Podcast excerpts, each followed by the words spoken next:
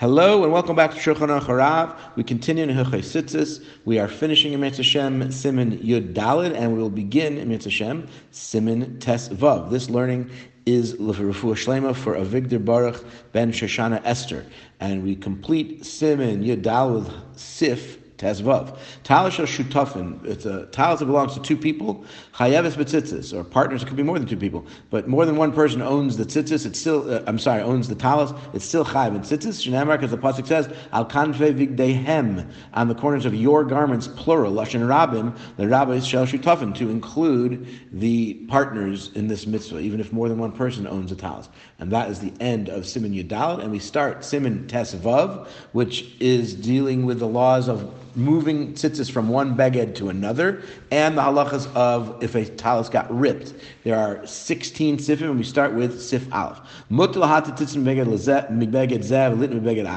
You are permitted to remove tzitzis from one beged and put them into another beged. And it is not considered a disgrace or degrading the mitzvah from the garment that you removed them from, because you're immediately putting them into another beged. So it's not a bizui mitzvah, and obviously we're not not talking about cutting the strings, right? You'd have to untie the knots and then retie them in the new beged. Have a great day.